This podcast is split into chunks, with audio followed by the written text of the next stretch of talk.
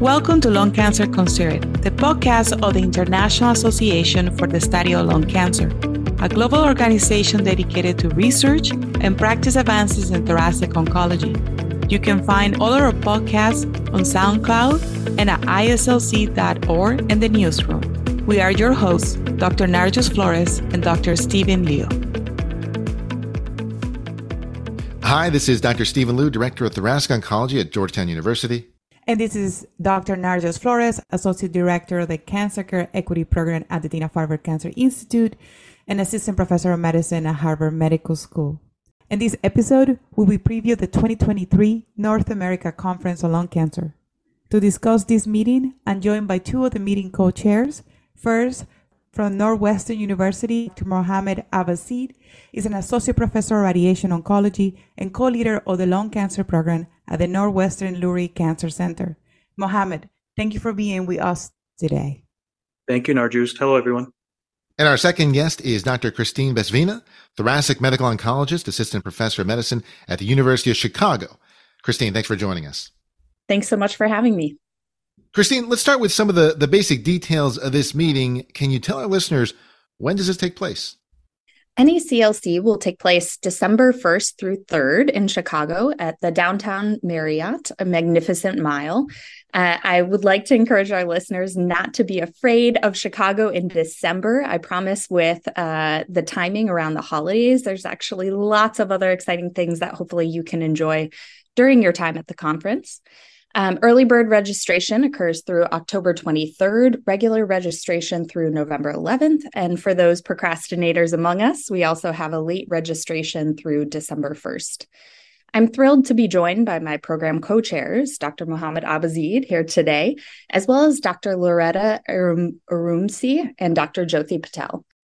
Most importantly, we also have a deadline of October 3rd for abstract submission. I believe that's the same date this program will be airing. So if anybody's out there waiting to hit submit, please go ahead and send us your abstract.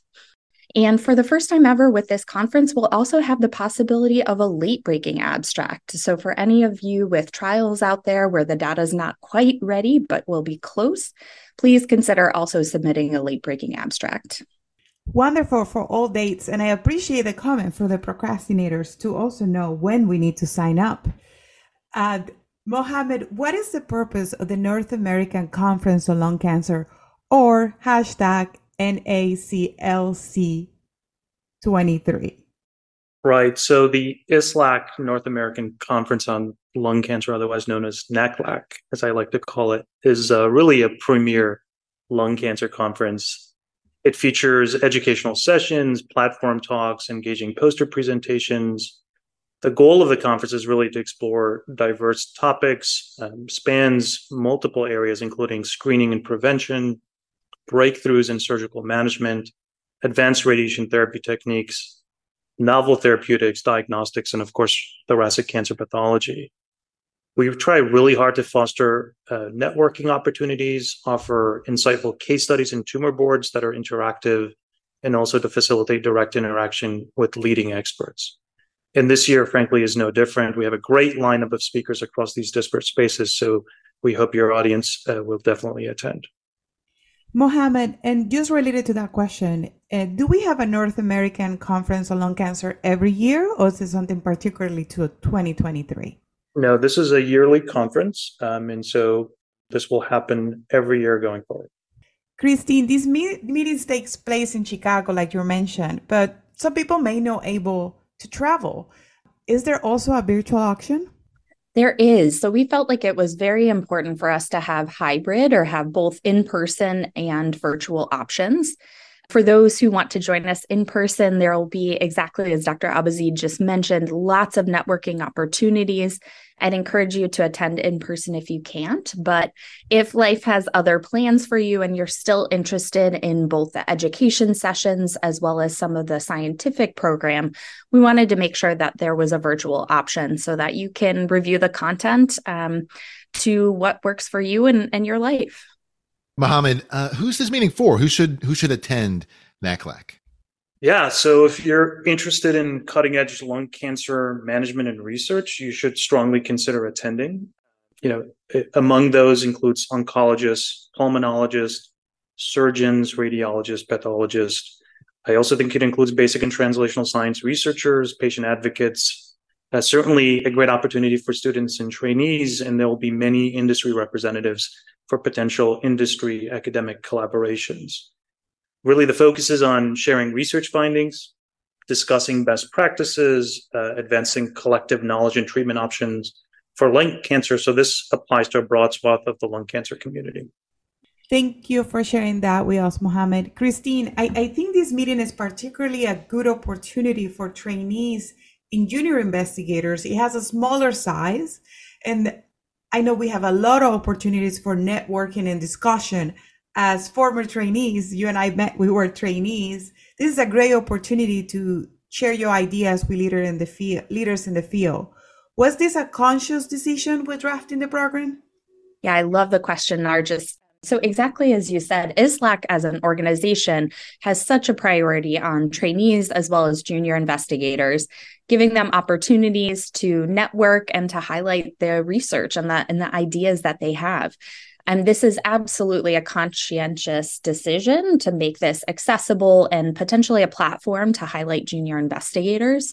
We'll be giving out a number of awards to abstracts that are submitted including several which will highlight junior investigators' work. So, another reason to consider submitting your abstract um, if you haven't already. Um, but this is really meant to be an approachable conference where you can feel comfortable walking up to any of the faculty members, introducing yourself, um, maybe soliciting a job. I don't know. Whatever you need to do at that point in your career, this is really supposed to give additional access to faculty members to young trainees.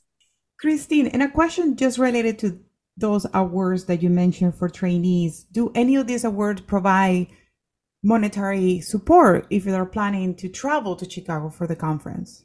They do. Um, thanks for that question. So, if your presentation is selected, uh, we will help support the cost of travel as well as the registration fee to the conference. So, really trying to make this conference accessible to trainees. Thank you.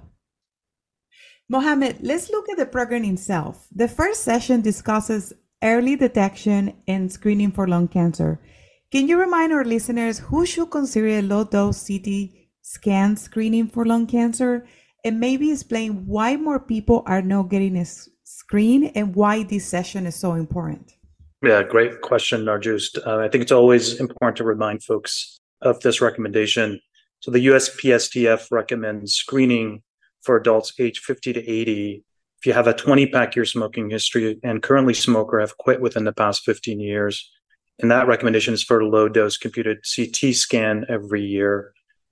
There are, are you know is, as i think your question leads to there are several reasons why people are not getting screened and i'll list a, a few of them here. There's a lack of awareness. Uh, i think many people are not aware of the importance of lung cancer screening especially if they don't have obvious symptoms or risk factors. There is uh, unfortunately still a stigma. Some individuals may have may avoid screening due to feelings of shame or guilt associated with tobacco consumption. Uh, there's things that we need to do on our end, such as lim- uh, increasing access to screening programs. Uh, there's cost issues. There's risk perception. So some individuals may underestimate the risk of developing lung cancer, so they may feel that they don't they don't fit in neatly into that group that I mentioned earlier. Uh, of course, there's fear of diagnosis, concerns about the, the low dose nature of the radiation, which can be alleviated by speaking to, to a healthcare professional. And, and as a system, I think there's extensive health system barriers. We're just coming out of COVID uh, with an overburdened healthcare system with long wait times. And so we need to do a much better job of increasing access. There are a lot of sessions at this meeting focused on targeted therapies and, you know, we've seen a lot of exciting agents in development, a lot of which will be discussed at this meeting. And of course, to receive the benefit of targeted therapy, we have to ensure proper biomarker testing. Christine, I know you've done a lot of work on liquid biopsy. Is this now a, cost effective, sensitive test we should be using more frequently? Yeah, thanks for the question. To me, I think when we think about cost effectiveness for liquid biopsy or other biomarker testing like NGS versus PCR, Um, an appropriate cost analysis should really look at not just the cost of the test itself, but what are the downstream costs. And so we presented at ASCO this year a cost analysis looking at PCR versus NGS testing. And while the cost of the NGS test was higher, the downstream effects of not receiving um, inappropriate therapies, such as immunotherapy, could actually lead to a systems cost improvement. And so to me, we're really starting to see a lot more uptake of ctDNA. I think the role is just going to continue to increase as the sensitivity of the tests continues to improve. And I think we're really looking forward to seeing how else we can use ctDNA in other capacities, such as escalating or de escalating therapy the space moves so quickly in terms of targeted therapy. I think those educational sessions and the scientific sessions will be really helpful. Just refreshers to what's out there, a peek at what's coming ahead. I think these are some of the most exciting sessions at the meeting, but I'm really also looking forward to the small cell session. Uh, this is a disease where we've not made a lot of progress on biomarker testing, but a lot of the work you've done highlights a lot of the heterogeneity within this disease. At the other IASLC small cell meeting, we saw a little bit of that. Can you talk about how someday we could sort of apply the same biomarkers in non-small cell, at least that same approach in small cell, how we can maybe someday leverage that to guide therapy? Thanks for the question, Stephen. It's it's a it's a great one. Um, so, unlike non-small cell lung cancer, which I think Christine nicely alluded to, NGS testing, we're still quite limited in the way we taxonomize or classify small cell lung cancers there was hope about in the last five years that we may begin to use transcriptional groupings based on uh, canonical transcription factors, and perhaps we can treat subsets of small cell. I think data from from our lab, from Trudy Oliver's lab, and other labs suggested that this cancer is really quite remarkable in terms of its ability to to shapeshift or or change form. And so the current strategies are to to really try to limit its ability to to undergo plasticity, phenotypic plasticity, so work in epigenetic modification. Of course, I don't want to diminish the role, the potential role of immunotherapy. There are clearly some patients, that long tail, that seem to respond uh, well to immunotherapy. And so we're trying to still identify subsets of patients that may respond to current therapies, but our, our goals going forward are really going to target the plasticity of this disease. Thank you for sharing that with us. And I think Stephen touched on this a little bit, and it's how the science of lung cancer is moving so fast. And as we move fast, we get new kids on the block, and those new kids on the block are the antibody drug conjugates. And ADCs are now getting a big seat in front of many conference. You have a session in the meeting dedicated to ADCs. Christine, what role do you think ADCs will play in the treatment of lung cancer going forward? and what can attendees expect from this session? Yeah, so we just got back from Singapore and the the WCLC meeting where we saw a lot of exciting data for ADCs, um, both from frontline data to third line and beyond. Uh, to me, some of the most exciting data that we saw in Singapore was about patritumab deruxtecan. Um, where we saw pretty nice response rates for a patient uh, of about 30% for EGFR mutated patients who are heavily pretreated. The majority of these patients in this clinical trial had received three or more lines. Um, I think we're also seeing some promising data for other ADCs in later lines, such as sacituzumab govitecan or Dato. Uh, DXD. What we don't know at the time, and what I'm not sure about, is are these um, antibody drug conjugates going to be moving into the first line? Uh, as I said, we're starting to see some frontline data emerge with some promising response rates, but I think the durability of these responses has yet to be seen. But certainly, I think we're going to see a role in um, in second, third, or later line therapy. I think it's something very good for attendees because we're learning not only how to give these drugs, but also to handle these adverse events that are different to some of the other target therapy that we use. So I think uh, I'm going to be there for sure. Um, and before we close this episode, I think our listeners will love to hear more about the two of you and your career paths. Christine, can you tell our listeners a little bit about why you decided to focus on the treatment of lung cancer? I decided to focus on lung cancer because as I was transitioning to from fellow to an attending, which is that career transition we've highlighted a few times in this session. Um, it was such an exciting time in lung cancer. We were seeing the emergence of immunotherapy. We were seeing a whole new um, variety of tyrosine kinase inhibitors for targeted therapies and new options for patients, and seeing the bar really change for our lung cancer patients. I think we also see patients who are on um, a wide spectrum of how they respond to therapies. So we have small cell where we still are really desperate for some better and improved therapies, all the way up to some of our targeted therapies where we can provide uh, patients um, more durable responses. And so that spectrum of disease and the spectrum of need and um, and and really ability to do some exciting research was what drew me to lung cancer. I think we, we share a lot of the same themes. Christine Mohammed, how about how about you? Can you share a bit about your career path and, and what led you to focus on thoracic oncology? Yeah, absolutely. Um, so I, I, came of scientific and clinical age in the era of targeted therapies. Uh, during my training, we saw the wonderful findings from Dan Haber and Matt Meyerson that EGFR mutations were responsible, potentially responsible for gefitinib sensitivity. And that really led to an explosion of targeted therapies from ALK and, and other, other potential targets. So, uh, as a trainee uh, in that environment and seeing these amazing responses, it clearly uh, triggered my imagination and the potential for genomic testing and how that could affect outcomes for patients. So not only did that drive my clinical interest, but it also drove my research interest. I think we've done a, a, a good job. We need to do a lot more in non-small cell lung cancer, and I think a lot of we need to do a lot more in small cell lung cancer to really bring efficacious therapies and, and really bend the, the survival curve for that disease. You know, I'd love to to talk a bit, a bit more about the current state of things, but we're out of time for this episode.